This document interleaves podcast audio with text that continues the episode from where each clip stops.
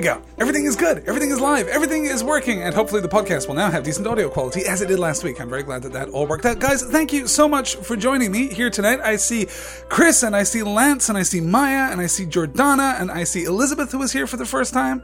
I see Robbie who is joining us despite saying that she wasn't going to join us. I'll let you off the hook just this once. I know that Christina is watching us not just from the UK, but from the bathtub which I think if you're going to spend a couple of hours on a Tuesday night or a Wednesday morning, I guess as it is there, uh, listening to a lecture about Harry Potter, then you should probably do it from the bathtub.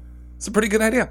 Guys, before we begin tonight, just a couple of quick pieces of business. The first is to let you all know that we are conducting our first Patreon exclusive live Q&A this upcoming Thursday night. This was a last minute thing. We really wanted to squeeze one in before the end of April, so we've done so on the last day of April. So 2 days from now, exactly 48 hours from now, in fact, Lonnie and I will be sitting right here. If you pledge your support on Patreon, if you give us a dollar a month or whatever you can afford on Patreon, then you will be able to to see the little link that uh, that will get you to the live video. You can ask us questions, hang out with us for an hour. Is basically what we're going to do. We're going to drink some wine and talk to you guys for an hour. So you can find all the details about that on Patreon.com/slash StoryWonk, and it is of course thanks to our generous patrons that we're able to do this seminar series at all. You guys are valiant. You guys are heroes. You guys are rock stars.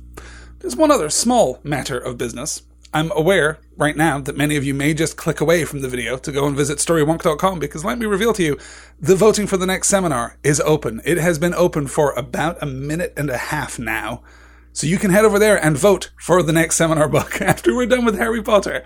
We are going to tackle one of the six books that I have shortlisted. Let me say right up front, it was crazy difficult to make the short list. There's a short explanation in the uh, post on storywonk.com detailing how I arrive at the short list and the criteria that are necessary.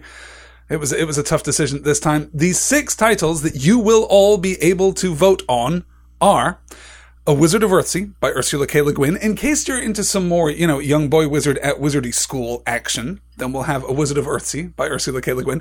We will have Mort by the dear departed Terry Pratchett. Uh, his first really accomplished novel, and the novel I know that he has said many times is the first at which he felt he got it right. This is the first novel at which his voice, that voice, which would become so powerful and strident over the course of the 25 books that followed after it, this is the book where that voice shows up fully formed. It's, it's remarkable.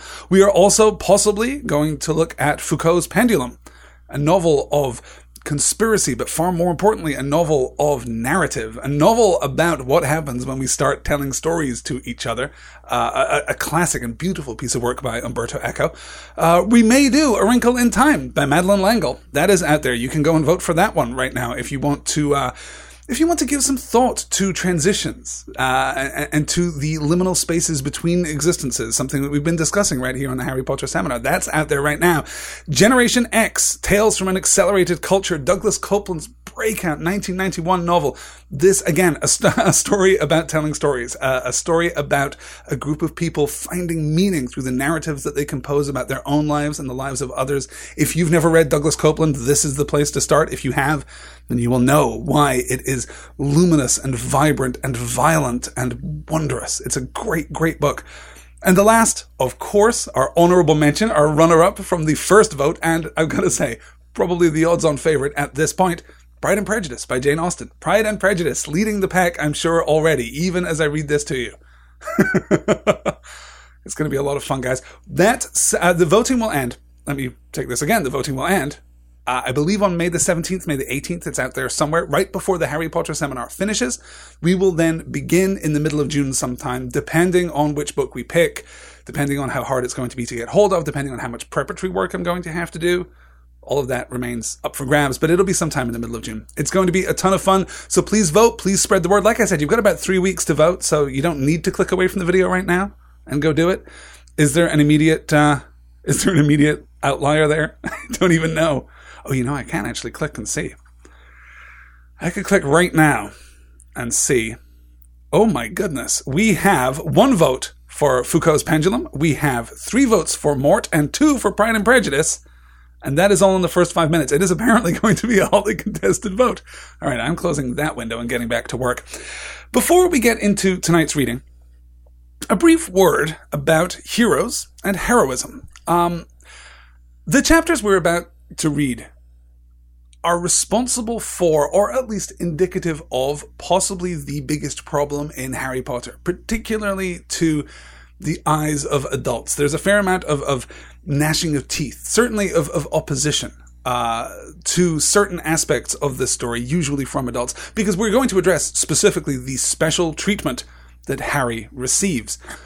Professor McGonagall tonight is going to award Harry, gift Harry an incredibly expensive broomstick.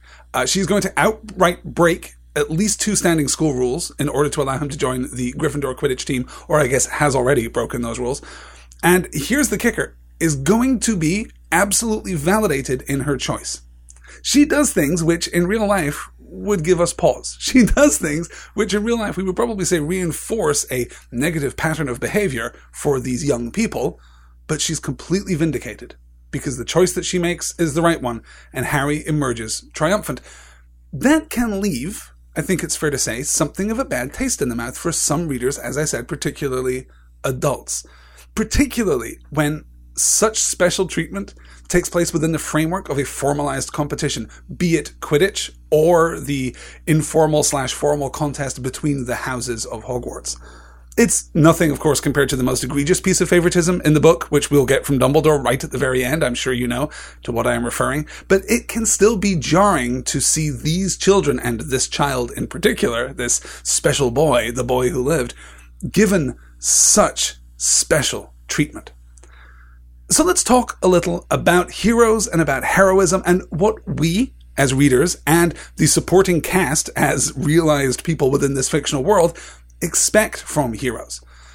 The main problem here is that the word hero has taken on a number of meanings over the centuries, and we generally use them freely and interchangeably. Depending on the type of book we're reading and the tradition in which it finds itself, we can expect very different things from our heroes, and we expect very different reactions from the people around the hero. It seems to me that there are, though, four main types. As ever, I'm given to taxonomy. There are four main types of hero. The first of these is the classical hero. This is your classic hero of Greek myth. This is your Perseus, your Theseus, your Heracles. The classical hero and I should say, the classical hero needn't come from Greek myth. There are stories being written today about our contemporary world which feature classical heroes. Uh, so, so this is not a this is not a historical division. This is just where this type of hero became popular and entered our common shared narrative vocabulary. So, the classical hero, the Perseus, the Heracles, is inherently exceptional. He is, by virtue of his birth, special and other and greater than we are. He's possibly of, of royal birth at a time when being of royal birth meant that you were, you know, divinely touched. Uh, or he's an actual demigod. Either way, he is a superhero. You know, uh, Heracles was the Superman of his time and continues to be.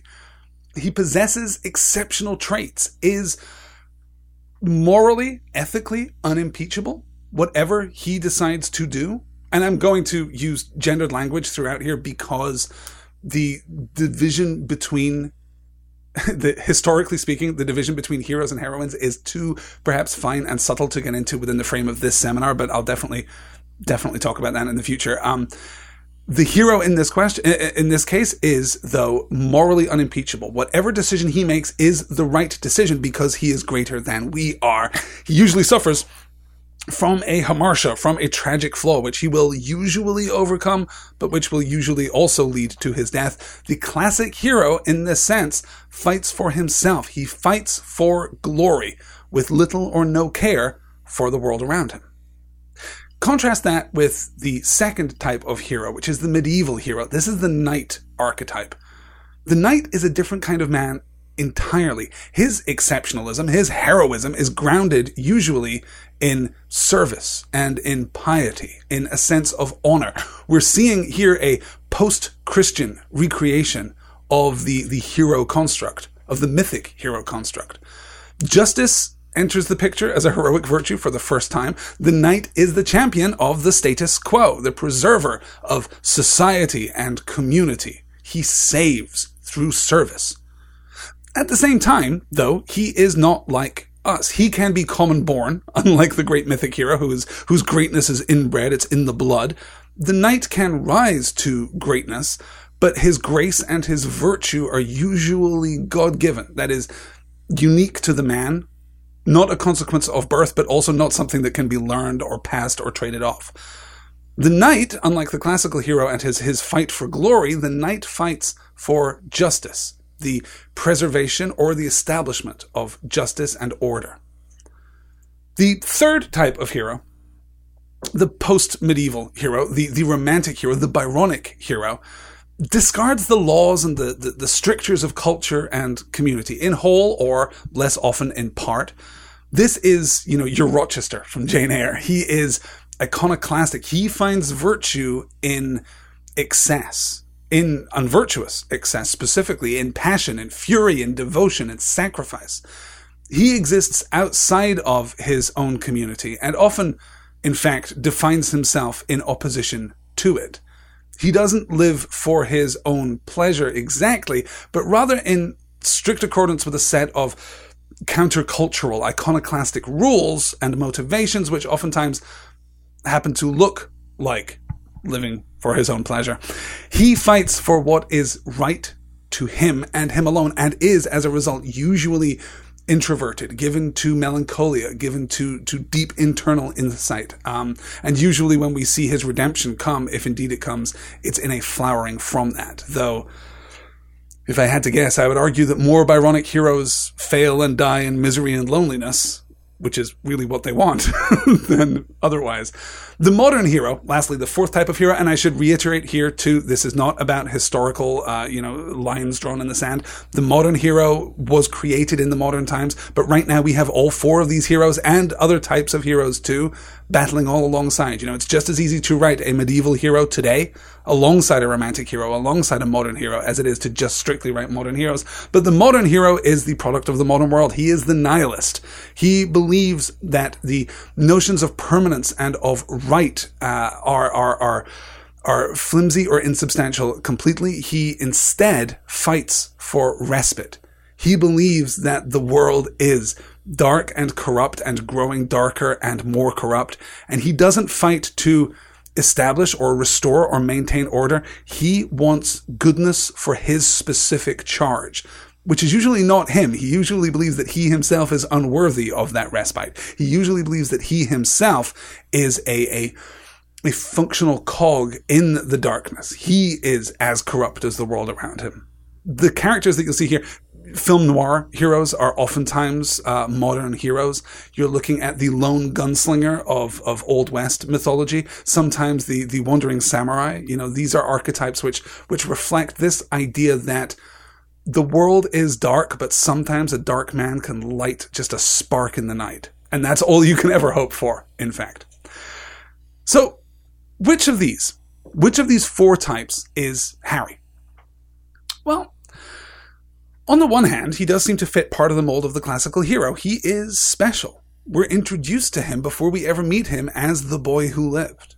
He is the boy born of prophecy. He is the one who did the thing that no one else could do. And he was a baby at the time. This is not a product of, of, of who he is, but rather what he is. But that doesn't match up with the Harry that we see here, the Harry that we grew to know back in Privet Drive and the Harry that we've seen flourish here at Hogwarts and will see flourish particularly in tonight's chapters. He is a medieval hero. He is a knight. He believes in justice. He believes in standing up against the bully. If anything, the internal tension that we see from Harry is the temptation to be the classical hero. You know, we talked a little last week about the temptations of power in the Harry Potter universe. We talked a little about this idea that, that power is corruptive, particularly power expressed, power wielded is corruptive. We have Harry sitting aside his broomstick and taking off, and there's just a hint, just a second there that there's a dark shadow falling over him. We have that. We have that. What is the what is the line there? The uh, the sharp joy, right? There's something there. There's something coiled inside of Harry that that makes us, I think, uncomfortable, and will continue to make us uncomfortable. And of course, we all know, being readers of the full series, what that is. But we'll get to that in due course. There is a tension in Harry between the idea of the classical hero, again, the classical hero properly represented by Slytherin. You know, there is an argument here that that these types of heroes map crudely to the houses of Hogwarts. I'm loath to kind of tighten that allegory all the way, but sure, you know, you could argue that the classical hero who's all about glory is, you know, would be perfect, let's say, in Slytherin, whereas the medieval hero who is all about piety and service and God, let's never forget courage, would be perfect in Gryffindor. So there's an internal tension in Harry between the two types of hero that he is, can be, could be, potentially. But worse still, there's an external tension there. Because when Professor McGonagall looks at Harry, she apparently doesn't see a medieval hero. She doesn't see a knight. She sees Theseus. She sees Hercules. She sees a special child. Someone to whom the rules do not apply. And that's a phrase we're going to come back to again and again tonight, and frankly, again and again through the rest of the novel, because the rules don't apply to Harry. He is a special case. His exceptionalism is what drives this story forward. And we're going to be examining that. So it's complicated that Harry may see himself as a man, as a boy, as a, as a, as a hero of service and of loyalty and of courage. But McGonagall doesn't. And Hagrid, I think, doesn't. And Dumbledore arguably doesn't. The legend of Harry Potter is of the classical hero. The boy himself has to find a humbler path. That tension, by the way, we see this all the time. that that is a very popular and very common tension, particularly when we're talking about fantasy stories, particularly when we're talking about any story really that takes place in a heightened reality. Uh, I'm seeing some some peripheral chat here, right out on the edge, uh, about the Avengers, which I'll get to in just a moment. Um, there there is always a temptation when you have a character who who occupies that space between service and exceptionalism that character who is innately other than us, who is better, greater, higher than us, and yet holds to these principles of courage, honesty, loyalty, service. That, I think, is responsible for most of the Christ allegory that we see or believe that we see or that we argue about in modern fiction. And that's, I mean, true as far as it goes, you know that tension is like, you know, uh, hmm, I need to be very, very careful about my language here. That tension does echo the tension and the, the dynamism and the internal conflict that we see at the heart of Christ as a literary figure, um, which I say only to disambiguate from the, the, the historical reality. Um, but that isn't enough to draw direct comparison. That isn't enough to say this story is a Christ allegory because the hero displays this one particular trait. Because that one particular trait is all over the place. And if you start seeing that trait, that tension, that dynamism as being representative or indicative of Christ allegory, you are going to see it everywhere forever. Sometimes it is. Sometimes it's real. Sometimes it's just a similar kind of story. All right, let's see what we have here. An intense beginning. An absolutely intense beginning. I saw Kay Clark post something here. Yes, yes, yes. Okay. So we're breaking down we are breaking down here. Oh, see now this uh, there's a fundamental disagreement I have with you here, Clay. The the the medieval hero, Captain America, absolutely yes, all about justice, all about service. He is inherently greater, but that is an inherent greatness that does not come from his birthright. It comes from from something that he himself possesses. I'm not referring, of course, to the super soldier serum. I'm referring to his courage and gentleness of heart. Yes, Captain America is the archetypal uh, medieval hero you have Tony Stark as the romantic hero and Bruce Banner as the modern, and I would invert those. The the tortured Bruce Banner, who exiles himself, who defines himself in opposition to community, to society, he is the romantic hero. He wants to exist on the outskirts. He is is forced to embrace I, I, said when I was talking about the romantic hero about finding virtue in an excess of unvirtuous quality that is the Hulk and his his rage. That is the "I'm always angry" line from the first Avengers movie. Tony Stark is much more the modern man. He believes that the world is, in a way, inexorably corrupt. That it is always perennially sliding into darkness. But you can light a light. You can you can, for the moment, hold the darkness back. That's that would be my take on it.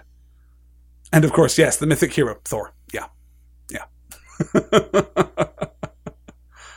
All right. So, what do we think of that?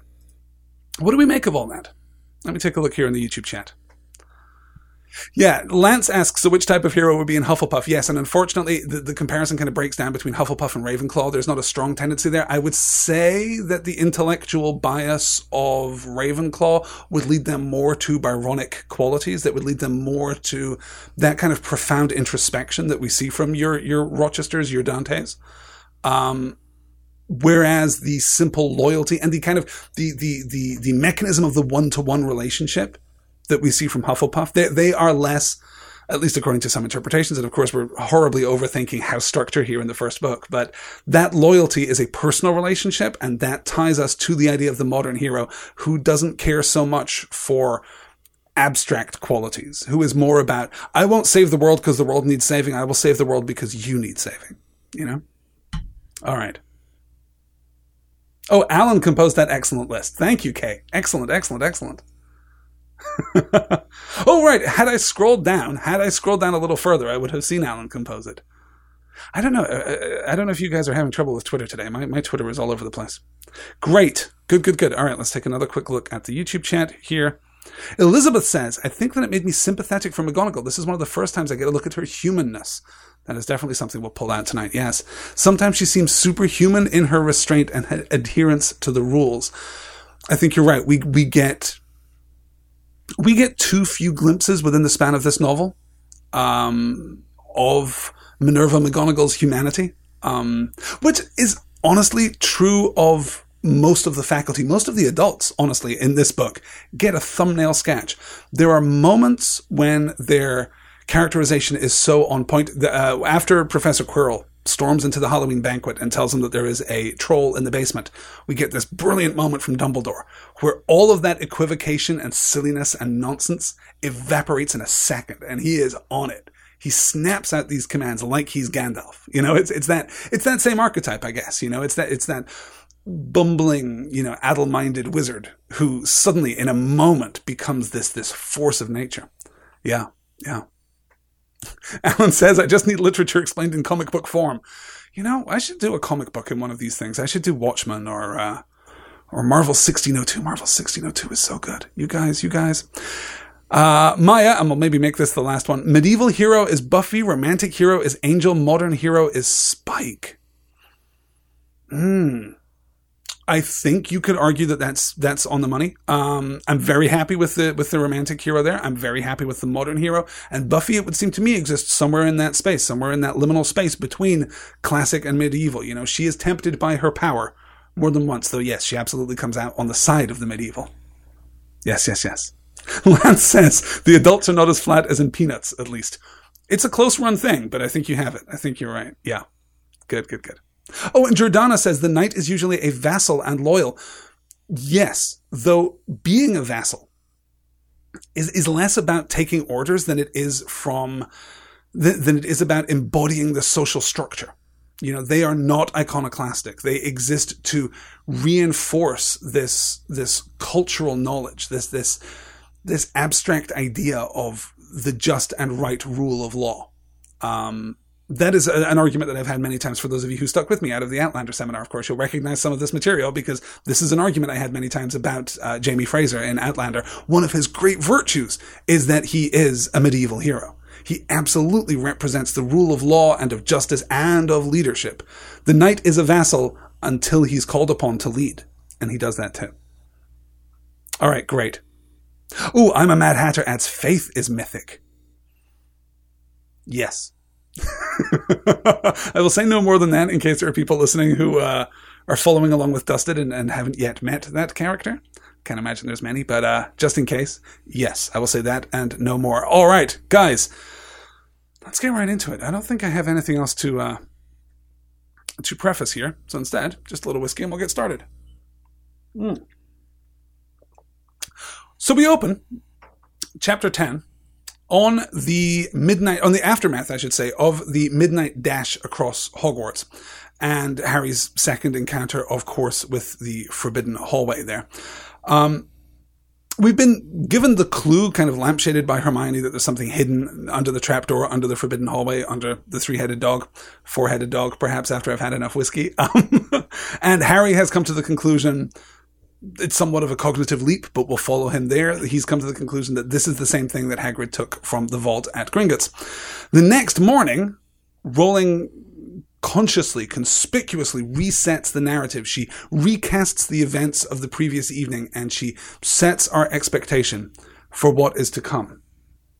And I have that, in fact, on a slide. Malfoy couldn't believe his eyes when he saw that Harry and Ron were still at Hogwarts the next day, looking tired but perfectly cheerful. Indeed, by the next morning, Harry and Ron thought that meeting the three-headed dog had been an excellent adventure, and they were quite keen to have another one. In the meantime, Harry filled Ron in about the package that seemed to have been moved from Gringotts to Hogwarts, and they spent a lot of time wondering what could possibly need such heavy protection. It's either really valuable or really dangerous, said Ron. Or both, said Harry.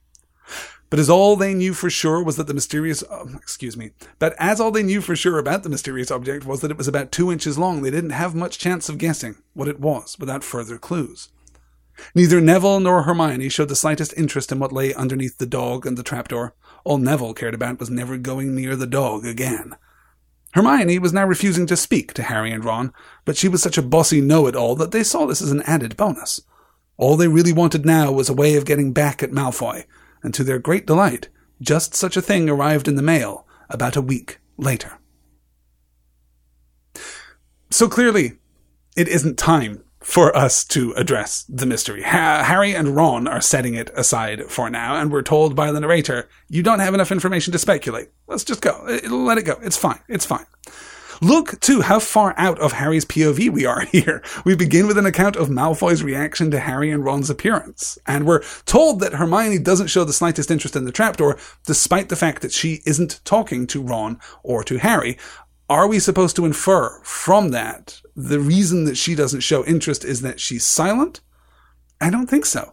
We're getting a new account of the status quo. We, we are breaking Harry's POV, albeit in a fairly minor and flexible fashion but we're breaking it to, to update everyone on where we are before we reseat ourselves in Harry's POV and we pick up the story. These chapters throughout the middle of the book, I did mention this a little last week, but these chapters throughout the middle of the book are incredibly episodic. Absolutely episodic. Oh, and yes, Robbie is noting, uh, Robbie, I do call you out later because you absolutely hit it beautifully, but you're right. Uh, there is a POV break here. This is less a POV break in that we don't slip into anyone else's POV. We just, we just zoom out from Harry and we're given an account about where we are, and then we zoom back in. But yes, Robbie sent me a brilliant email earlier this week, uh, pointing out that in the Quidditch match, we break Harry's POV properly for the first time since chapter two. We'll talk about what that means when we get there, but you are absolutely right. You are on the money. So, Harry and Ron run into Malfoy, who is enraged that Harry is, as Hermione points out just moments later, being rewarded for breaking the rules, or I guess, more appropriately, for acting as though the rules don't apply to him and thereby proving his exceptionalism. Let's think about this it's important, I think, to kind of understand why I hold this to be so significant. I think we have to understand what is happening here. Minerva McGonagall caught Harry breaking the rules. He broke a very specific and pointed rule that was there for his own protection.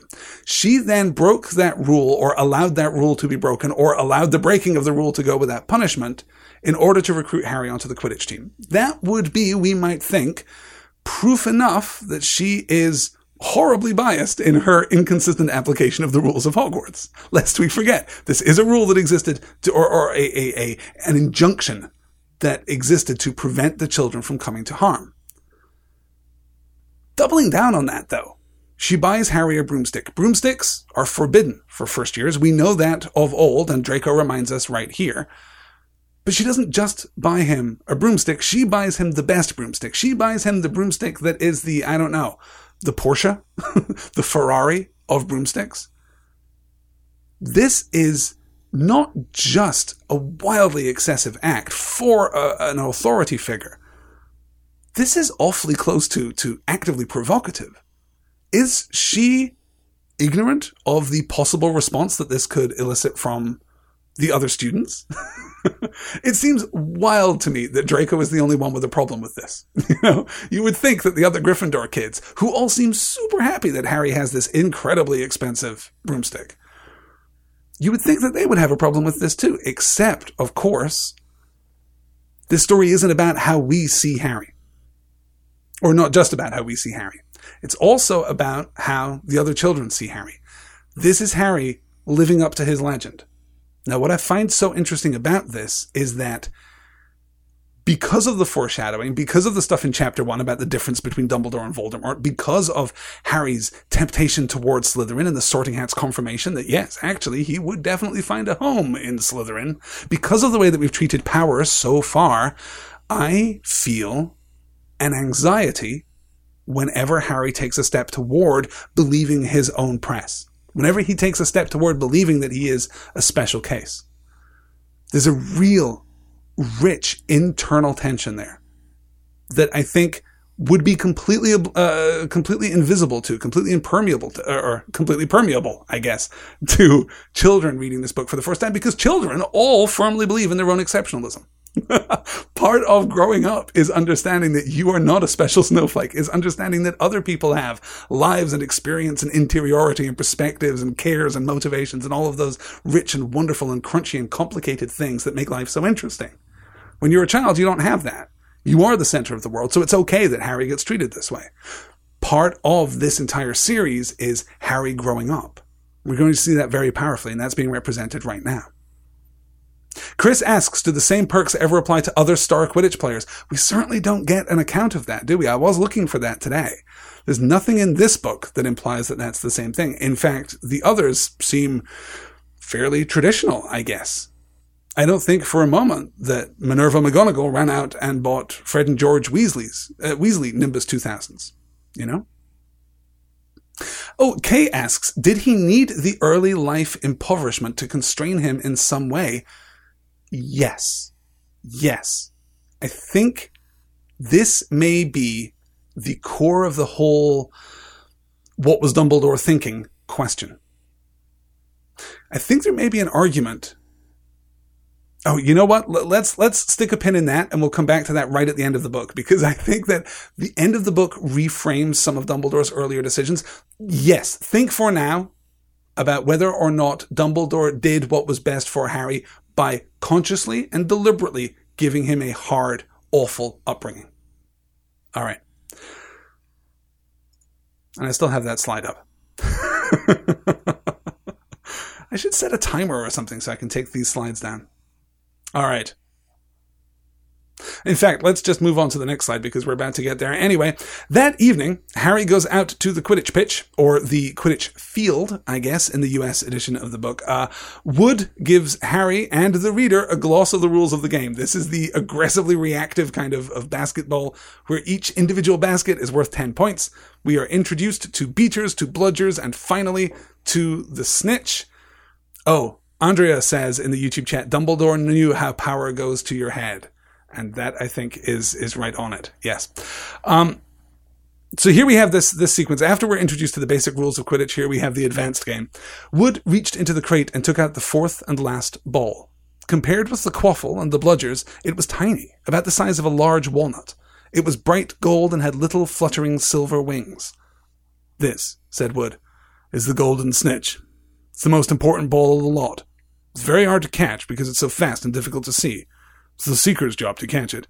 You got to weave in and out, the chasers, the beaters, bludgers, and quaffle to get it before the other team seeker, because whichever seeker catches the snitch wins his team an extra 150 points, so they nearly always win. That's why seekers get fouled so much. The game of Quidditch only ends when the snitch is caught, so it can go on for ages. I think the record is three months. They had to keep bringing on substitutes so the players could get some sleep. Well, that's it. Any questions?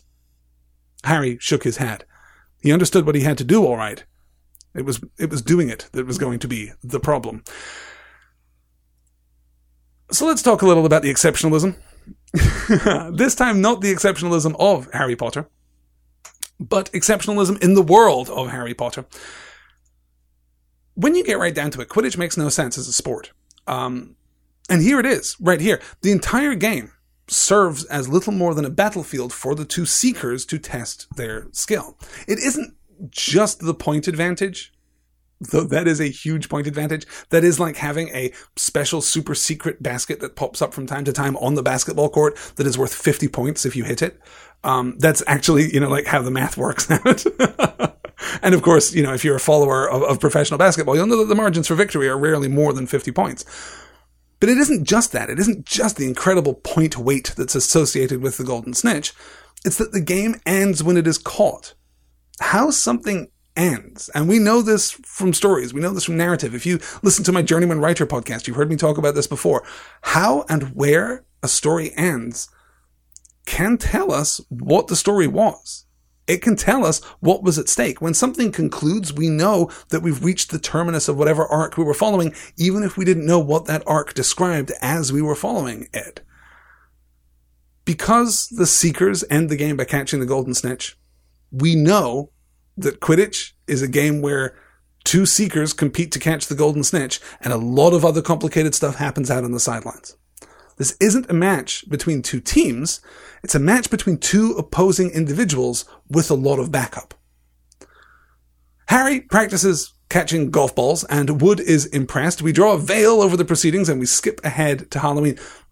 Do let me say, by the way, this is not a criticism of Quidditch. This is not a criticism of Quidditch, particularly in its role as a fantasy sport played by wizards.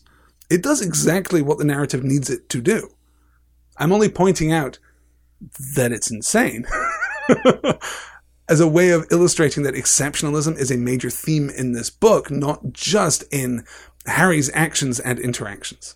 Yeah. Yes, yes, yes. Yeah, and we're getting some we're getting some some some explanation here too that um yeah. We're getting some explanation too uh that that Minerva McGonagall, of course, really does favor Gryffindor and that she's willing to bend the rules in order to, to achieve some victory, yes. Brooke says Minerva wants to win. Damn the rules. Yeah, I mean, there's a difference though between overlooking rule breaking, um, Harry flying around to recover Neville's Remembrall from Draco Malfoy. Um, there's a difference between that and and giving a first year student something that first year student is not supposed to have, and it also being the best and most preposterous version of that thing. Um, all right. So we skip ahead to uh, Halloween. This is the end. For those of you keeping track at home, this is the end of Harry's third week at Hogwarts. This is when he's catching the golf balls, having been accepted on the Quidditch team. He has been there for three weeks. We skip ahead six more weeks to Halloween. So we're skipping ahead double the amount of time that we've witnessed already. So if there's a sharp transition here, and honestly, I think it's debatable whether or not there is, but if there is a sharp transition here, that accounts for it. He's been here for quite a while by this point. Oh, I should note too, while I was putting this whole thing together, I went and looked up some, some calendar dates and some, some, uh, some interesting and, and, you know, significant dates in the world of Harry Potter. And I discovered that the night before Harry's Quidditch trial, the night before he's catching golf balls and learning the rules of Quidditch, the night that he and Ron and Hermione and Neville are chased through the castle by Filch and they, they find themselves in the forbidden hallway and they come face to face with Fluffy. The night that that happens is September the 19th. September the 19th, as we will learn in later books, is Hermione's birthday. I like to think that is why Hermione was so pissed off and cranky during that whole endeavor. Because it was her birthday and no one knew it. A little bit of headcanon for me. So we pick up in Charms class and we begin, I think, what is one of the most popular sessions of the book. I know that when we announced that we were doing this, when I announced that we were doing this book, a lot of people, you know, were, were, were tweeting at me, Wingardium Leviosa. This is a very popular piece and, and is one of the pieces that this Charms class in particular is one of the pieces that, that the book, uh, the, excuse me, the movie really gets right. Um, yeah. Okay. There's a lot of chat suddenly going on. Okay, all right. Um, so we pick up in Charms class. We begin with Hermione and Ron being paired up. All right.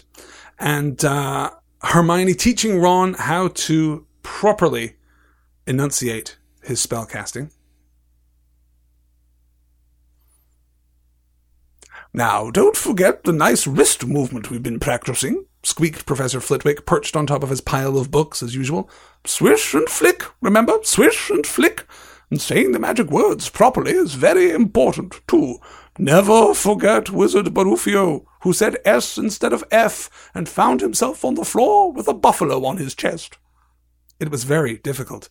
Harry and Seamus swished and flicked, but the feather they were supposed to be sending skyward just lay on the desktop. Seamus got so impatient that he prodded it with his wand and set fire to it. Harry had to put it out with his hat. Ron, at the next table, wasn't having much more luck. Wingardium Leviosa! he shouted, waving his long arms like a windmill. You're saying it wrong, Harry heard Hermione slap, snap. It's Wingardium Leviosa. Make the gar nice and long. You do it then if you're so clever, Ron snarled. Hermione rolled up the sleeves of her gown, flicked her wand, and said, Wingardium Leviosa! Their feather rose off the desk and hovered about four feet above their heads. Oh, well done! cried Professor Flitwick, clapping. Everyone see here, Miss Granger's done it! Ron was in a very bad mood by the end of the class.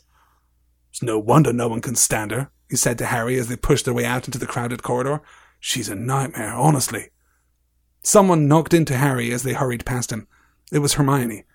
Harry caught a glimpse of her face and was startled to see that she was in tears. This is the moment.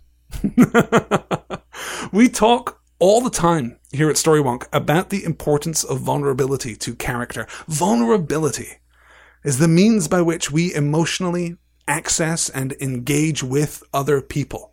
Vulnerability is how human beings connect with one another. That is true in fiction. That is true in real life. Until this point, Hermione has been, well, Hermione. She's been cold and precise and she's been perfect. She has been a know-it-all. But right now, we reveal that while those things are true, while they are important parts of her character, she's made vulnerable by that perfectionism. She's made vulnerable by her aptitude, by her intelligence. Those things alienate her from the people around her. Don't you warm immediately to Hermione here, if you hadn't already? Don't you warm immediately to her when you see how upset she is? And what's interesting, of course, is that that's reflected in the text. This is when Ron begins to warm to her. They're going to continue to to bump up against one another, if I can put that perhaps less delicately than I should. they are going to continue to aggravate one another throughout the entire series, of course. But there is something learned here that will not be forgotten, which is that Hermione is a human being. That is a valuable lesson, and that is something for the writers in the audience. That is something for, or, or, you know, for the readers in the audience. If you want to understand more often than not why some characters leave you cold and other characters just open up your heart and climb inside, it's almost always vulnerability. Having something in the world which can hurt you makes you vulnerable. Caring about things makes you vulnerable. Loving things makes you vulnerable. That, by the way, is why we in real life are always so careful to shroud those things. And that's always why, if you've ever been in mixed company and someone says, Oh, hey, I heard you like that geeky nerdy thing. You, you hang out on the internet on a Tuesday night listening to some dude talk about Harry Potter, right? That's weird. That's why in those moments we tend to say, no, no, that's, that's crazy. Don't be silly. When instead we should say, yes, and let me tell you why. loving something, caring about something, expressing the importance of something, striving for something. All these things make us vulnerable. And that's reflected in this moment when we realize, Harry and Ron realize. we, of course, adults that we are, I would hope, already empathize with Hermione. We already understand what this young lady is going through. But I think for the children in the audience, for the book's audience, I should say, perhaps more than more than my audience, uh, for the children in the audience, I think this moment is important. And, and children too connect with vulnerability. They connect with empathy. If you've ever, I, I once taught for, for a few years, actually, for a few summers, I taught, uh, children's theater. And I would lead these kids and we, we put on a play over the course of six or eight weeks over the summer holidays back in Scotland. And I remember so many moments of a kid just fluffing their lines on stage, of, of, being on the verge of tears, or of, you know, a much more mundane, you know, falling down or, or getting in an argument with their best friend. And these moments when you are suddenly and starkly vulnerable, the way that people respond is almost always, almost invariably, almost universally with kindness. It's a remarkable thing. Vulnerability is a remarkable thing. If you'd like to know more, you should definitely go and check out the work of the brilliant Brene Brown. I'll uh, post a link on Twitter when this whole thing is over. You can go and watch Brene Brown give possibly the greatest TED Talk ever and a TED Talk that will change your life. I know TED Talks, whatever. They're a little passe now, but this one, this one is genius. Oh, and Pam pulls out something I wanted to note too. Yes, Hermione is now not referred to as Hermione Granger. She's just Hermione. There are points when she will be referred to by her full name, but it's always more important. There are, there are times when Ron will be referred to by his full name too. Yeah. Yeah. Good, good, good. Allison says, embrace the inner nerd. Yes. yes. And Andrea says, kids who are smart go through a lot of pain due to the cruelty of others. I don't think she's a know-it-all. I think she shouldn't have to hide her intelligence. I completely concur. Of course. Of course. Yeah. Good. Great. No, and this is this is genuinely and, and legitimately, you know, I know you didn't come here for, for life lessons and my personal philosophy, but um let me say right now, this is how we, oh my God, Kay's sending off my, my slide alarm. Thank you, Kay. I appreciate it. Um, let's get rid of that slide and come back to you. Yes. Um, this is why in real life, having the courage to be vulnerable, having the courage to not necessarily, you know, don't, don't, don't tear yourself open and, and, and show your, your bleeding wounds to the world around you because that's oftentimes a power play. That's oftentimes not about vulnerability. That's about protecting yourself. That is possibly a conversation best held at another time. Perhaps the Q&A on Thursday night. Come tell me what I think about vulnerability. Um, but, but far more importantly, expressing the things that you love, loving the things that you love, talking about it with enthusiasm and positivity and respect that opens up a permissive space for those around you to talk about the things that they love, to express their vulnerability freely and safely. It's an incredibly powerful thing and it's an incredibly important gift that you can give to the people around you. I'm definitely getting back to Harry Potter now. Enough of that. All right, because it is 10 to 10. Okay. Let's also look at what we learn at this point about the art of spellcasting. I said I was talking a little last week about how magic works and the ways in which it is codified as a rule system, the differences between spellcasting, this this whole you know flash and dazzle razzmatazz of spellcasting, according to Professor Snape, and the much more kind of disciplined and focused and treacherous uh, science of alchemy or, or, or you know potion craft. Um, there's a physical component in this spellcasting, which is apparently it is apparently expressive. The swish and flick is apparently expressive rather than analogous. You know, you're not. Um, I remember many years ago having a long drunken conversation with a, with a good friend of mine about Darth Vader. And about the way when Darth Vader force chokes someone, usually, you know, an Imperial Admiral, he will hold out his gloved hand. Let me try and do that in front of the camera. He will hold out his gloved hand and make a choking motion. And we had a long argument about whether or not that was a necessary part of it, or whether he could force choke someone with his hands at his sides. Is he simply transferring the force of his fist through, if you'll excuse me, the force?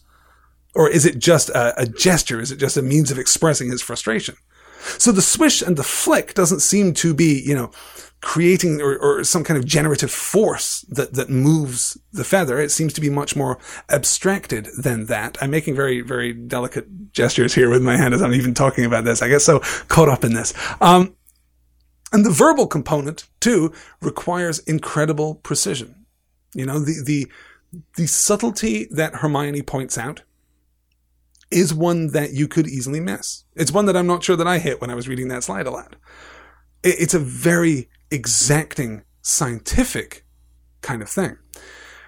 So as we discussed last week, the, the idea that sufficient knowledge, the idea of knowing exactly how to say these magical words and how to execute your little swish and flick, the idea that sufficient knowledge could result in seemingly magical consequences is a hallmark of the first natural philosophers, not magicians, but early scientists. And this is very much, it would seem, in that tradition, except despite the lack of apparent mysticism, the, the lack of apparent, you know, magic, as it were, there's no sense here that, that muggles who did these things, even doing them perfectly, would cast the spell. There is some intangible internal component to magic. There is something still that sets a wizard apart.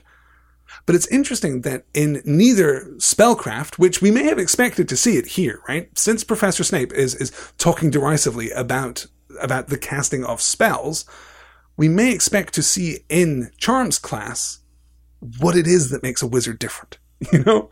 But we don't. Here we get, it, it's just a different kind of science. It's just a different kind of rule. It's a different kind of precision, but it's every bit as exacting as the potions class that we saw. That is tight to the ideas of natural philosophy and alchemy, which of course is a central theme of the book. And in some countries, the title of the book. All right. Harry and Ron are momentarily distracted by the splendors of the Halloween banquet, but their feast has barely begun when Professor Quirrell runs in and tells everyone a troll is loose in the dungeons. Um, and this is the beat. I didn't pull this up on a slide because it's so short, but this is the beat where we suddenly get no trace, no hint of, of Dumbledore's befuddlement or silliness. There's none of that stuff that we saw back uh, back at the introductory meal um, after the after the students were sorted, and he led the, the entire school in this silly song. He is right on top of things as he orders this evacuation back to the dorms. We get a wonderful character beat for Percy too, who is just right on it. It's great. There's so much stuff in this book that just makes me happy. Harry remembers on their way back to the dorm that Hermione is missing, and he and Ron go to warn her. So let me ask you this. I'll uh, I have a slide about the arrival of the troll, um, but I want to kind of ask this question because of the delay, so that we can address it after I come out of the slide. It's all going to be very well orchestrated. Let me ask you this: Harry could go and talk to Percy and tell him what happened. He could find a member of the faculty and coordinate a search team to go and get Hermione. Harry is not at fault. I mean, morally perhaps, but not legally. Harry and Ron would not get in trouble for saying, Hermione's in the bathroom and she's been there for some time and she doesn't know. Harry doesn't even seem to consider it. He seems to immediately jump into action. Considering the virtues of the classical hero and the medieval hero that I described earlier, tell me which of those heroes Harry is best embodying. And I think that there are traits of both. I, I don't think that this is a this is a clear cut argument. Is this about Harry taking action for personal glory because he believes at some level he's better suited to save the day than anyone else? Or is it about justice and the, recita- uh, the, the, the restoration, excuse me, of order? Is he going to save Hermione because he's responsible for Hermione? What do you think? Get into that. All right. In the meantime, though, we pass by Snape, who is heading ominously for the third floor, and then we arrive at a troll. Harry sniffed, and a foul stench reached his nostrils, a mixture of old socks and the kind of public toilet no one seems to clean. And then they heard it. A low grunting, and the shuffling footfalls of gigantic feet. Ron pointed. At the end of the passage to the left, something huge was moving toward them. They shrank into the shadows and watched as it emerged into the patch of moonlight. It was a horrible sight. Twelve feet tall, its skin was a dull granite grey, its great lumpy body like a boulder with its small bald head perched on top like a coconut. It had short legs, thick as tree trunks, with flat, horny feet. The smell coming from it was incredible. It was holding a huge wooden club, which dragged along the floor because its arms were so long. The troll stopped next to the doorway and peered inside. It waggled its long ears, making up its tiny mind, then slouched slowly into the room. The key's in the lock, Harry muttered. We could lock it in. Good idea, said Ron nervously. They edged toward the open door, mouths dry, praying the troll wasn't about to come out of it. With one great leap, Harry managed to grab the key, slam the door, and lock it. Yes! Flushed with their victory, they started to run back up the passage, but as they reached the corner, they heard something that made their hearts stop. A high, petrified scream. And it was coming from the chamber they'd just chained up. All right. So let's get to this in just a moment. Let me instead turn to the question I asked you. Alan said, I see little personal glory in it. I see guilt and responsibility. Remember, there's no guarantee for Harry he'll win. I think you may, yes, that's absolutely a fair, a fair take on that. Kay says, I think Harry felt a responsibility toward Hermione and instinctively acted to aid her. Yes, there's responsibility. That's, that's a key factor, right? Yes. Robbie says in the YouTube chat here, if Hermione admitted she was crying in the bathroom, it might have led to why, and that Harry and Ron had been mean to her, and at this point she doesn't want to get them in trouble. Yes, though you would hope that even Hermione would have a sense of, you know, propriety, I suppose. that she would understand that this is a very minor kind of trouble. Yeah. Yes. Oh, there's some speculation here. Uh, I'm a Mad Hatter says, also, I never understood why Hermione lied to McGee. We're going to call McGonagall McGee from now on. Uh, she could have just said that she went to the bathroom. I think by implication, this is not, you know, the closest bathroom to where the Great Hall is. By implication, this is a bathroom in another part of the school. I, I'm going to guess, even if this is a small school of 200, 250 students, that there is more than one girls' bathroom. Uh, so I, I always assumed that that the reason that Hermione has to lie about it is that this isn't even a part of the school that she should be in at this time of day. Never mind the troll attack. That's my personal justification for it. and Jolly says, justice and restoration, I believe. Personal glory doesn't sit quite right with me. I see his loyalty to this new family at Hogwarts. Yes. And Barbara says Harry goes after Hermione because he feels guilty about his and Ron's conversation. They made her feel bad. Yeah. Yeah. yeah. Good. Joan says Harry feels somewhat responsible for Hermione being there. No, I think you're I think you're entirely right. Um I guess the one thing that gives me pause. The medieval hero, the knight, is about the efficacy of action. He has no stake, he has no sense of his own glory. Humility is in fact one of the key virtues of that archetype there's nothing stopping Harry from at the very least attracting Percy's attention. Or calling on Neville or one of the other children around him and saying, You go for help. Go tell Dumbledore. Go tell McGonagall that this is what has happened. But he doesn't. He takes sole responsibility for it. And that kind of sole responsibility can imply a certain arrogance, a certain hubris, a certain prideful sense of one's own exceptionalism, at least. I'm not at all sold on that. I'm kind of voicing this more as a point of speculation than anything more concrete. I do think that he genuinely cares about Hermione. He genuinely feels bad about it. He genuinely feels responsible for it, though he himself, of course, didn't do anything. He, of course, he himself, of course, didn't insult her. Um, that was all wrong. Those damn Weasleys. All right. Let's get back to the, the scene in question though. What I like most about this sequence is that it demonstrates so beautifully exactly why Harry and Ron need Hermione. this is why Hermione needs to be a part of the power trio. Because if Hermione were there, she would have told them that that was the door to the girls' bathroom. She has a sense of the bigger picture. She was the one who noticed the trapdoor. You know, she has an eye for detail that Ron, in his, you know, bleeding heart pathos uh, role, doesn't have. And that Harry, in his desire for, for taking action, also doesn't have. Um, yes. we should note, yeah, um, we'll get to it in, in, in just a moment, but we should note, of course, as well, that it is Hermione's intellect that, that, that saves the day, because she is the one who corrected Ron's pronunciation of the Wingardium Leviosa spell that saves the day ultimately. So we'll get to that in a second. This is why, this demonstrates very clearly why Hermione is needed as much as she needs. And we'll talk about the exact interaction that that, that implies uh, in due course. So let's talk about the troll because the troll is the first monster that we've encountered in Harry Potter. The first like genuine, you know, this is a monster monster. Um, the first non-human sentience. It's interesting that the troll is definitely not an animal. And I think we can tell that the troll is definitely not an animal in two ways. The first is this beat when it is looking at the door to the bathroom. And it's kind of tilting its head. It's, it's, it's figuring out what it wants to do. It's making up its tiny mind, to, to borrow the quote from the text which implies a rationality that we don't normally see from from animals. Also, there's the emphasis that is put on the troll being knocked unconscious rather than kill that right. And it's not so much that I think that in a similar situation, had a bear intruded into Hogwarts, they would have just callously killed it.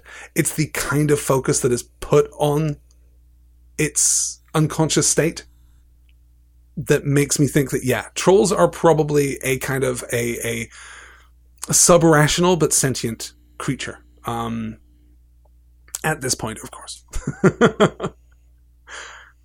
it's interesting too that the, the troll is not a part of the mundane world. It is obviously not a part of Harry's mundane experience, and yet, well, doesn't it remind us of someone? Isn't there another creature that is is an id driven creature of, of violence and destruction and immediate gratification? Isn't there another creature in Harry's personal experience who is unlovely, who is uh, lacking in, in refinement? The troll and Dudley Dursley would probably get along quite well. Um, and it's interesting that we see Harry's first accomplishment, Harry's first real accomplishment, and, and the Power Trio's first real accomplishment can be seen as a symbolic, you know, um, a symbolic conquest of Dudley's bullying, you know, of the burdens that Harry still carries from his, his earlier youth. So we'll skip over the action scene in which Harry leaps on the troll's back and Ron levitates the club only for gravity to render the troll unconscious. Uh, Professors McGonagall, Snape, and Quirrell arrive together, and we see the other half slot into place. I, I, I, spoke earlier about how much Harry and Ron need Hermione. Now we see how much Hermione needs Harry and Ron because the nascent acceptance, and we'll see this formalized at the end of the chapter, but the nascent acceptance that she's seeing now, just knowing that Harry and Ron came for her, allows her to relax. It allows her to not perhaps cling quite so tightly. Um, yeah, she's she's she's free at this point to resist. I think her own most conservative tendencies. Uh, and, and, and that's balanced too in that Ron shows more heroism than he would show if he were by himself, you know?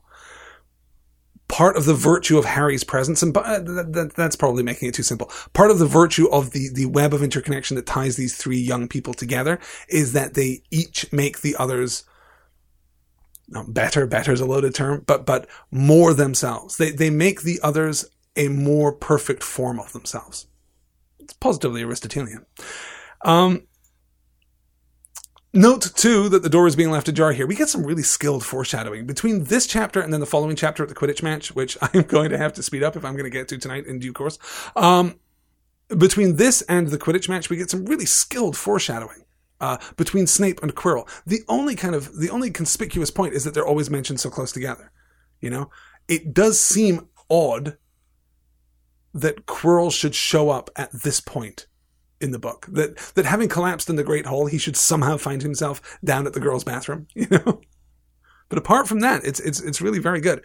It's also interesting that neither Snape nor Quirrell does anything after they enter the room. The only thing we get from Snape is that he shoots Harry a, a sharp, piercing look, and that's it. No further contribution than that, which we could read as you know his his submission to McGonagall's greater authority. Or we could read as J.K. Rowling neatly giving us as few clues as possible so as to preserve the mystery at the heart of the book.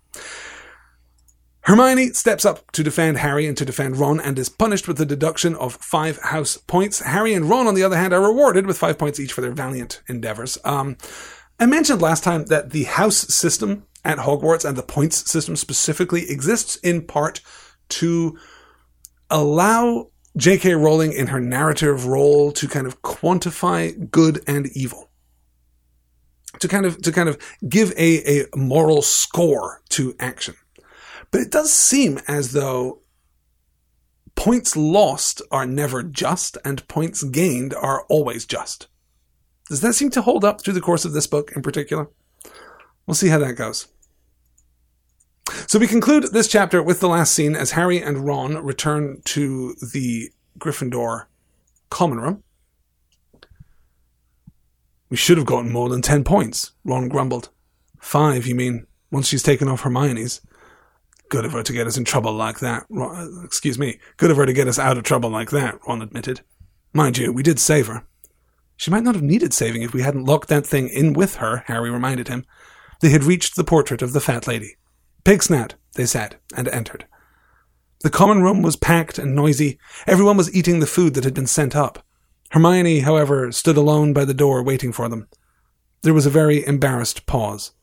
Then, none of them looking at each other, they all said, thanks, and hurried off to get plates. But from that moment on, Hermione Granger became their friend. There are some things you can't share without ending up liking each other, and knocking out a 12 foot mountain troll is one of them. A great beat. I love that. I love that great beat. Um, yes, the the the accurate awkwardness of of teenagers interacting, or not even teenagers, of young people interacting. Um, and yes, of course, the, the the line at the end there really does confirm both internally and externally exactly what this scene serves, exactly the function that this scene serves, which is, you know, you set your heroes against a common foe and they unite. How often have we seen that? that's every Marvel comic. Uh, that's every Marvel comic since the dawn of time. And I think uh, Maya in, in, in the YouTube chat here says the last lines feel like someone other than JKR wrote them. It's weird. It's weird, I think, because it's a weird narrative position. It's a weird perspective. J.K. Rowling here for perhaps the first time in the entire book is leaning so heavily on that fourth wall. She's leaning so heavily on the fictional frame. She's looking the reader straight in the eye and saying, huh? Huh? Remember? It's that thing that happens. It's that thing that happens in the stories that you like, where the heroes band together and they fight the thing and then they're united and then they're friends. It's that thing. I think that's why it feels strange. I, th- I, think it is, it is done with more of a wink and a nod than pretty much anything else in the book. And that's dangerous. I talked, um, last week, the week before, I forget, about J.R.R. Tolkien and his his brilliant essay on fairy stories, uh, in which he says that one of the things you've got to be very careful of when you're writing a fairy story, when you're writing what we would think of today as a fantasy story, which Harry Potter certainly is, one of the things you've got to be very careful of is not to lean on the fourth wall. It's not to to draw attention to the artifice of the story because when you do, the whole thing falls apart. And this is the point at which I think J.K. Rowling gets closest to that.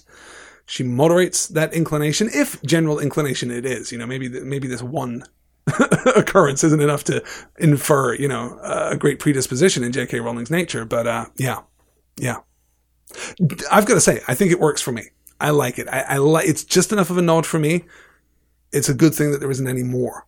Um, for for the sake of the, the the structure of the story. But I love that beat before it. I love that beat where they kind of shuffle their feet. They they acknowledge the unspoken thing as much as they're capable um, with this this muttered thanks and then we'll go and get food. It's perfect. It's note perfect. All right. We really do need to pick up the pace here though. Luckily we just have quidditch. All right let's see here. Does this camaraderie fit into the heroic archetype the band of brothers forged together in battle in in the the sole heroic archetype, no. Some heroic archetypes, um, some define themselves in opposition to others. Your classical hero does. Your romantic hero does. Your modern hero can, to a certain extent, to a greater or lesser extent. I mean, Batman will work with Superman, but it's only as a means of accomplishing the direct short term end. Uh, that's Batman as the modern hero. Um, but it's absolutely possible for the medieval hero to work with other heroes. Again, selflessness, expediency, these things matter. And, and humility too. Pride is what gets in the way of forming a good team. Yeah. Oh, Kay says Kindle indicated it was the favorite line of many. That is one of my favorite things about the Kindle. I mean, not always, but sometimes it's really nice to stumble upon a favorite line and go, oh, a lot of people like this. That's great. Good, good, good.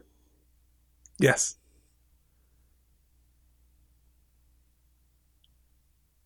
Sue says a troll sentient and a bear not. I find that problematic. Yes, no, I did phrase that poorly. I did phrase that poorly, so you're absolutely right to call me out on it. Um, I guess I mean a a. Mm, I guess I mean a human type sentience, a recognizably human type sentience. Um, It is, of course, very difficult to make fine judgments about such things when we understand it so poorly, um, and, and, and possess the language to express it uh, in an even more lacking way. Uh, Sarah says it's the trio, right? It's similar to the five man band. The trio works a little differently from the five man band, but yes, they're certainly on a continuum. Um, I would bring you back to, to this discussion that we had way back in chapter one. Remember when we were talking about uh, McGonagall and Dumbledore and and Hagrid as the uh, the the logos, the pathos, and the ethos. Um, or, or I guess yes, McGonagall as the logos, Dumbledore as the ethos, the the driving force, the agency, and uh, Hagrid as the the the pathos. There, the pathos. Um, that is certainly true when we look at Harry, Ron, and Hermione. Harry is the ethos. He is the hero. He is the driving force. He is the unifying force. He is the core identity of this group. Uh, Hermione is the logos. She is the rationality. She is the objectivity. She is the, the brain, if you will. Uh, whereas Ron is the pathos. He is the heart. He is the emotion. He is the, the instinctive response. He is the, the unfettered id of the group. Yeah. Yes, this power trio. Uh, uh, yes. McGiggle Cutie. I don't know how to pronounce your first name, McGiggle Cutie. Can you show me the, uh, Saiwu? I don't know. Saiwu? You'll have to give me a phonetic pronunciation there. This is the joy of Twitter. But yes, McGigglecutie on Twitter points out the Musketeers. Absolutely. Three Musketeers. Yes. Porthos, Athos, and Aramis. Logos, Pathos, Ethos. It's all there. All right. Let's keep going. I know you're all conspiring to keep me late tonight. Oh my god, it's a quarter after ten. I really do need to pick up the pace. All right. So, um, we begin chapter 11 with an account of the changing of the seasons. More time has passed, uh, though I, I feel like it's a week. I feel like because of where the dates fall, it doesn't seem as though we go straight into the Quidditch match. So it seems as though it's the following Saturday instead of the immediate Saturday, as it were. Um, so we get the foreshadowing of Harry's Quidditch match. Uh, the detail here that there are 700 possible Quidditch fouls, um, which I love as a detail because it speaks to both the medievalist inclination to account and to categorize. You know, the, the nerdy desire to establish a taxonomy extends all the way back to, to the medieval period where where you know natural philosophers would go out and, and just exhaustively categorize and count everything. They would put everything in its place. So I love that there are 700, and it also speaks toward the natural philosopher's desire for you know uh, comprehensivity. You know, they they want it to be a complete and and unabridged list. Snape punishes Harry on ambiguous grounds and confiscates Hermione's copy of Quidditch Through the Ages. It says that Hermione lends him the copy. Snape confiscates it because he's not supposed to have a library book. I don't know. I don't know where we come down on that. Um, and I don't have time to get into it. Harry goes off to retrieve the book, but finds Snape in the staff room having his leg bound by Filch, complaining about the three-headed dog guarding the trapdoor in the forbidden hallway. This, of course, reinforces the suspicions that Harry has about Snape, at least in the abstract, if not in the specific it's tempting here to think because these two events take place so close together in the book, it is tempting to think oh, that's where Snape went when he was going up to the third floor during the troll attack. But the passage of time is clear, and this has to be a fresh wound because Harry and the others notice Snape limping. So this injury couldn't have taken place during the troll attack. It had to have been a, a later expedition to the third floor. We spent a little time framing the, the, the conflict, foreshadowing what is to come, and all too soon it is time for Harry's first Quidditch match. And this is what I was talking about earlier. This is the, uh, this is the email that I got from, from, from Robbie who managed to join us here tonight, which is wonderful. This is where we break POV. Um, we had that, that, you know, loosey goosey, you know, zoom out at the beginning of the last chapter, but here we get something much more stark, and this is it.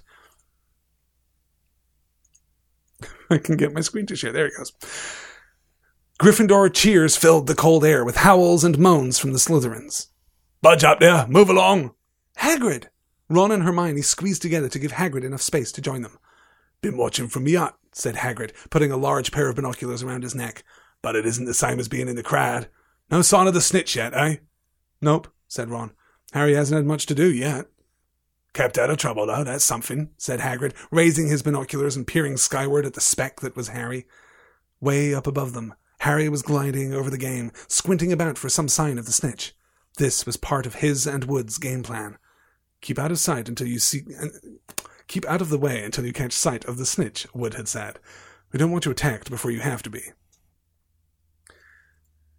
So one of the things that I like here, one of the things that draws attention to itself here, um, is that there's no note made of Hermione and Hagrid meeting socially for the first time. It isn't impossible that Hagrid and Hermione are familiar with one another, as it were, uh, but it is interesting that we are now treating our power trio as a single narrative unit. You know, we don't take time out to introduce Hermione to Hagrid. We know that Ron has met Hagrid socially but Hermione up until now hasn't. The treating of the power unit, the power trio as one narrative unit is going to come and go, but it is hard to shake the idea that Ron and Hermione are are charged with some small part of Harry's specialness, you know?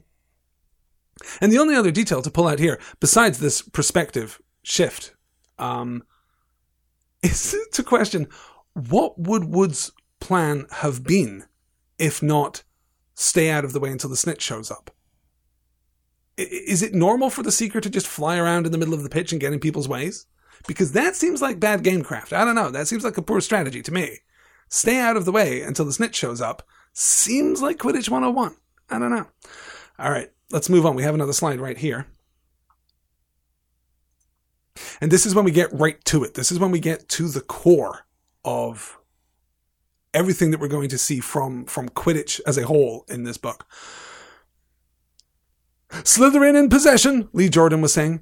Chaser Pusey ducks two bludgers, two Weasleys, and Chaser Bell and speeds towards the. Wait a moment. Was that the snitch? A murmur ran through the crowd as Adrian Pusey dropped the quaffle, too busy looking over his shoulder at the flash of gold that had passed his left ear. Harry saw it, too. In a great rush of excitement, he dived downward after the streak of gold. Slytherin seeker Terence Higgs had seen it too. Neck and neck, they hurtled toward the snitch. All the chasers seemed to have forgotten what they were supposed to be doing as they hung in midair to watch. Harry was faster than Higgs. He could see the little round ball, wings fluttering, darting up ahead. He put on an extra spurt of speed. Wham! A roar of rage echoed from the Gryffindors below.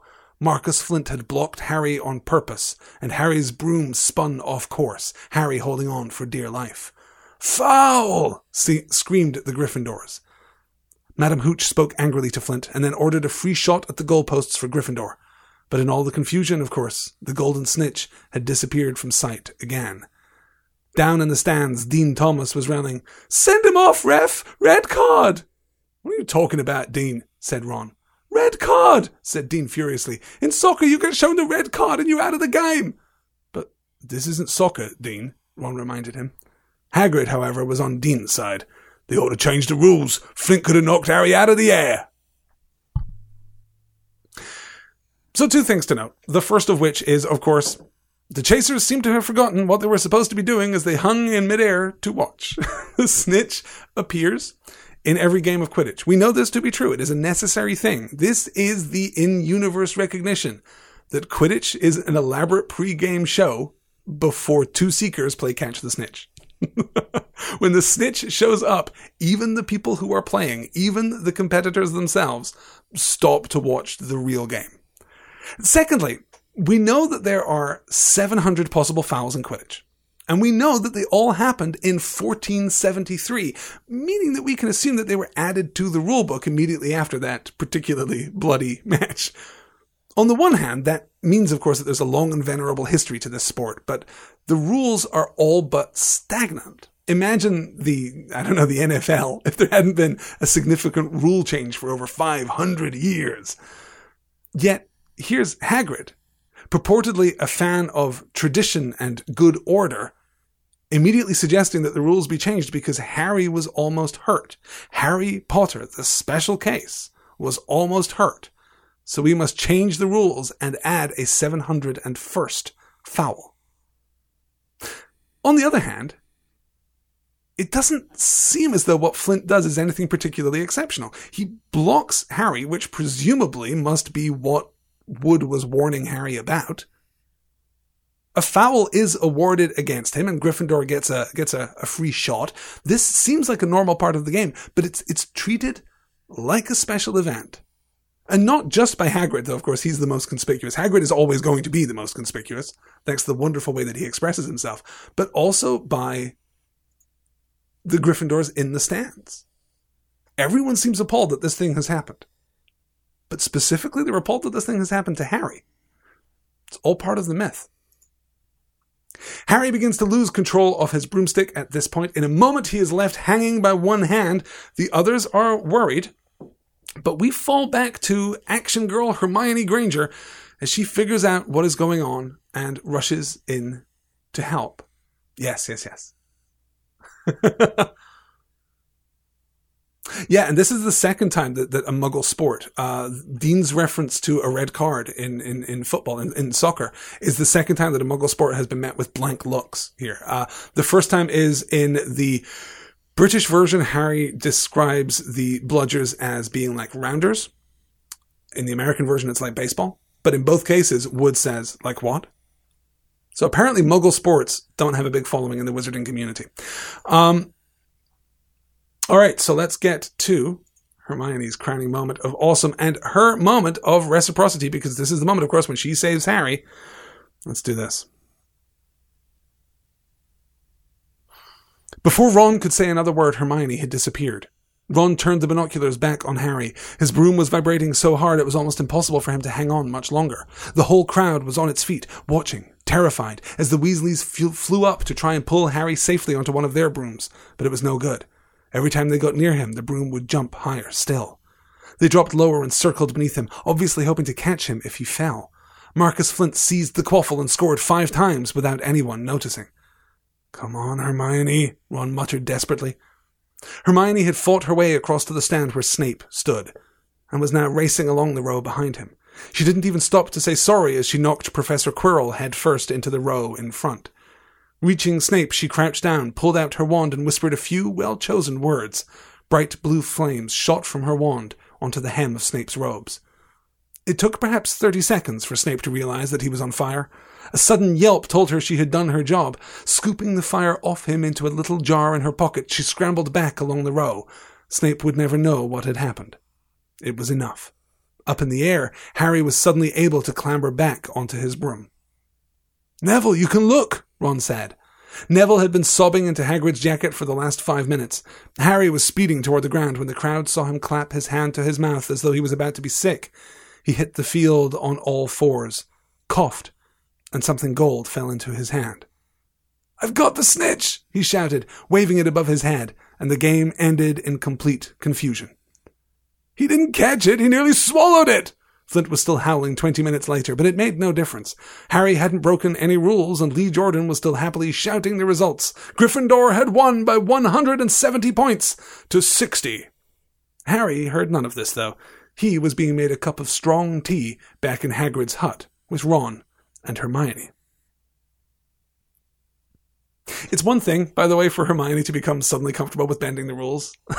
but this is this is something else. What what is arson when it's applied to a person?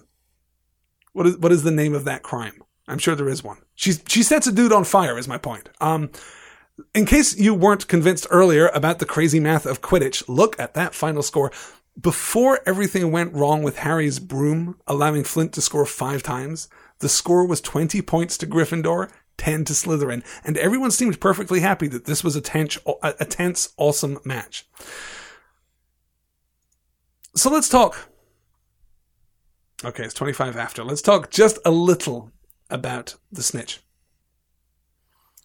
One of the many useful words that J.R.R. Tolkien gave us in the English language, he gifted to, to those of us who, who study storytelling. One of the best words he created was the word eucatastrophe, which he ingeniously created by adding the, the Greek prefix eu, meaning, meaning good or fortuitous, to the word catastrophe, meaning an overturning or a sudden end. Eucatastrophe. Eucatastrophe is the sudden chance. It's the sudden happenstance that avoids disaster. It is most often specifically applied, uh, oftentimes by Tolkien himself in his later writings and letters, to the scene at the end of Out of the Frying Pan into the Fire in The Hobbit. This is the scene where, after emerging from, from Goblin Town under the Misty Mountains, Bilbo runs down, he's reunited with the dwarves, and they take to the pine trees to hide from the meeting of goblins and wargs. The goblins and wargs discover them and set fire to the trees, and suddenly everything's looking real bad. Nothing here is going to turn out well, except that this is the moment when the eagles show up.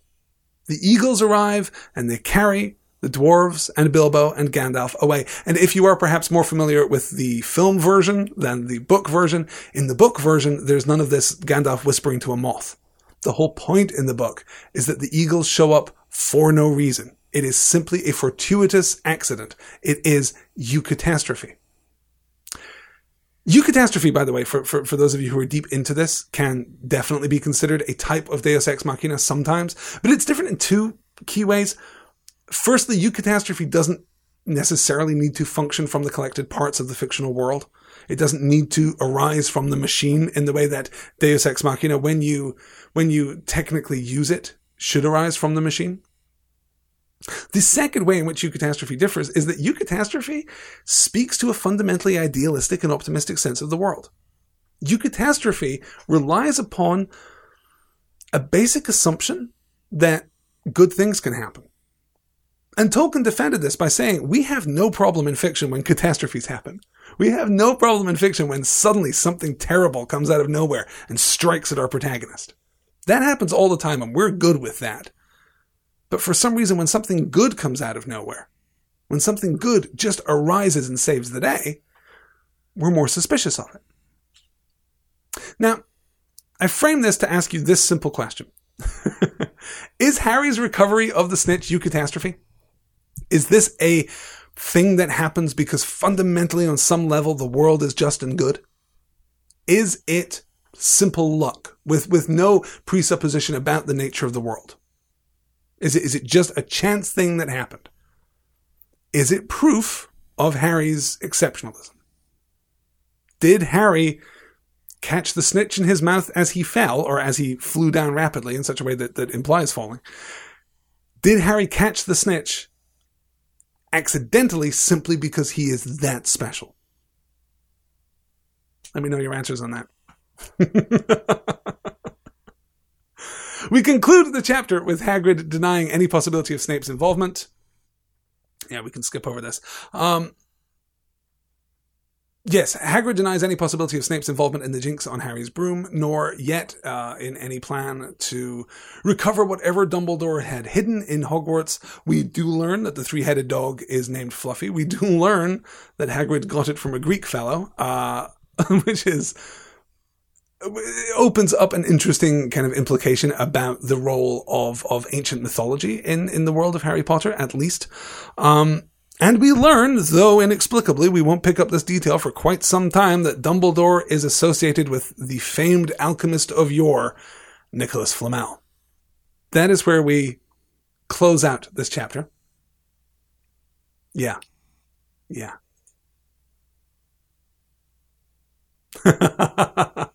Robbie says Tolkien had a point, but it usually seems like lazy writing rather than happenstance. This is this is the basic thing, okay? This is the this is the the the basic element that separates the eucatastrophe from the either random happenstance or lazy writing or Deus Ex Machina is that the eucatastrophe is a part of a broader kind of thematic whole. The eucatastrophe reflects something about this entire narrative works take on the world, on how things work, on, on fate or fortune or chance or faith. Um, you know, there's all kinds of stuff. C.S. Lewis was was uh, an interesting um, advocate of eucatastrophe as a manifestation not just of of God's will, but of faith itself. That that the act of being faithful led to good things happening, and thus to eucatastrophic outcomes. That is, you know, people have studied that for years. Alan says, but is it ever okay? Can our investment of belief stretch that far? Um, yes, I think so. I think that um, this challenges my, my investment of belief more than the Eagles rescuing Bilbo and the dwarves from the top of the tree. Um, I'm not at all sure that I like Harry catching the snitch. But I, I, think that I dislike it more because it feels so rushed and expedient. It feels like we're done. It feels like this is the end of the chapter. So we've got to wrap things up and, and, and get out of there. Why does Harry not hang around and celebrate his moment of glory? Why does he immediately leave so that we can return to our main plot? When all we've done for this chapter is is tool around in, in the Quidditch field, you know? Yeah.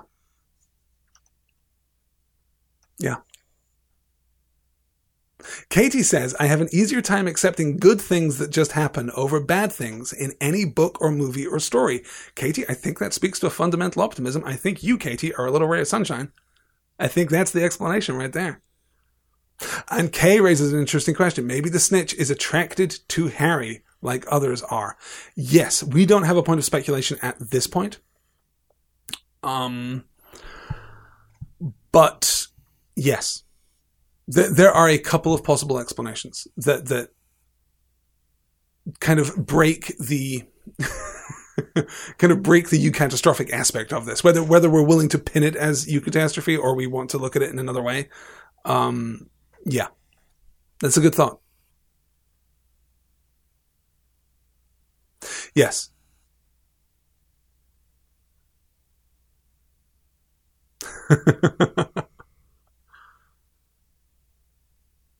Pam says, We and the kids are so willing to believe. Oh, I'm sorry, that just scrolled right down. Just as I was reading your response there, Pam, it scrolled right down and I lost the back half of it. Pam says, We and the kids are so willing to believe Snape is the villain because he is so ugly and socially inept. Yes, yes. Yeah, it's a, his persecution of Harry, I think, goes beyond simple social ineptness, but yes, certainly.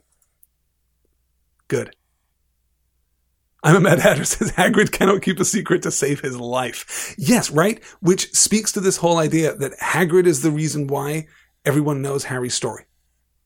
Hagrid is the one who, who spread the word, not of, of the vague story, of course, but the specifics, the scar, the, the, the muggle world, you know, the whole thing. Hagrid can't keep his mouth shut.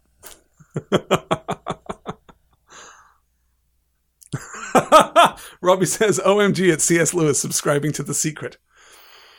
That I think is a conversation for another time. Maybe I'll put a C.S. Lewis book uh, up on the next short list. all right, all right. Yes, and Chris says, uh, Chris, uh, in, in response to why I was asking why Harry leaves the field of victory so swiftly, Chris says because it was a traumatic victory for him, Hagrid takes him away to recover in peace. But why? is would be the question to that. Why is it written in this particular way? So that Harry is denied the moment of, well, you know, it's a word that we've used throughout tonight's seminar, but his moment of glory. The more carefully I read this book, the more I see these hints that power is corruptive and dangerous, and that these hints are present right from the beginning of the book. They're very subtle. Um, well, some of them are very subtle. but there are things, moments like this, where Hagrid being hurried away, uh, excuse me, Harry being hurried away by Hagrid to this very kind of mundane, this, this, this most British of all, you know, uh, restorative rituals, the, the giving of strong tea. Um, rather than celebrating his moment of awesome on the field with the whole school in attendance, you know? Yeah.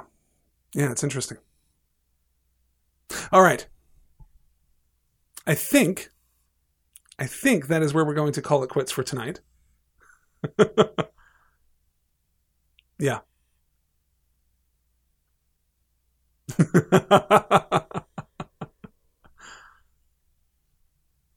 Yes, Alan says, at a disadvantage reading as adults. Jo knows kids the more I read, and they are very generous in what they are willing to believe.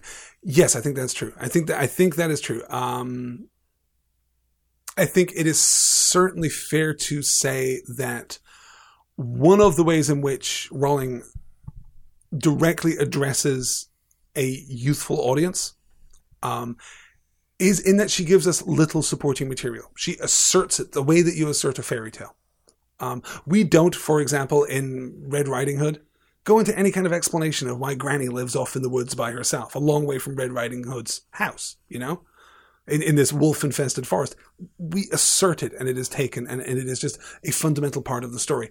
Rowling does the same thing, and that is something that you see in children's fiction because adults generally need, well, that's not how it happened. Though, of course, as we argue all the time here on Storywonk, reality is no defense for fiction. Saying that's not how it works in real life is never a valid objection to a fictional story. Never. The only fictional object, or the only objection that you can offer to a fictional work is that is internally inconsistent. This detail that you assert to be true doesn't make sense in the light of these other details that you assert to be true. Saying this doesn't jive with what I know of reality doesn't get you anywhere. All right. Guys, we are going to call it quits there. Let me call up the final slide here so that I can show you, um, and indeed remind myself what we're getting into. Next week, we're going to have more material, but it is particularly fragmented and episodic. So we're going to move through it very quickly. Um, so we're going to cover three chapters next week. Putting the pieces together, chapters 12, 13, and 14.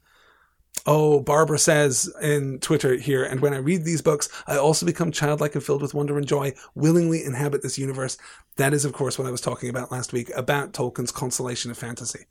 That is one of the things that, that fantasy can do for us is, is restore this sense of awe and wonder. The awe and wonder that we felt as children by showing us marvelous things. We feel awe. It's a great thing. And it's a powerful thing for those of you who write fantasy, those of you who write, you know, escapist fiction, those of you who write stories that are looked down upon by the, the literary establishment. No, you're giving your readers a rare and valuable gift. So that is it for next week. Putting the pieces together, chapters 12, 13, and 14. I will conclude tonight by canceling that slide and very quickly going to look at the voting. I would remind you all, you have three weeks. You're certainly not in a hurry. But if you feel so inclined to go and vote, let us see where we are. Well, we have had many, many more votes, and well, they have all moved in a certain direction. We have one vote for A Wizard of Earthsea, two for A Wrinkle in Time, three for Foucault's Pendulum, five for Mort, and a rousing 13 for Pride and Prejudice. I think I see where this is going, you guys. Three weeks left to vote. Vote, get your friends. You can only vote once. I did fix this from last time, so you can only vote once now. But make it count. Guys, thank you so much for watching. Thank you so much for spending your evening with me. Next Tuesday night, 9 p.m. If you are around on Thursday night, if you are a Patreon supporter and you would like to hang out with Lani and I, 9 p.m. Eastern, right here. We're to do maybe an hour freeform Q&A. We'll have wine. It'll be great. Come hang out if you are so inclined. If not, I will see you all next week. Have a great week, guys. Bye.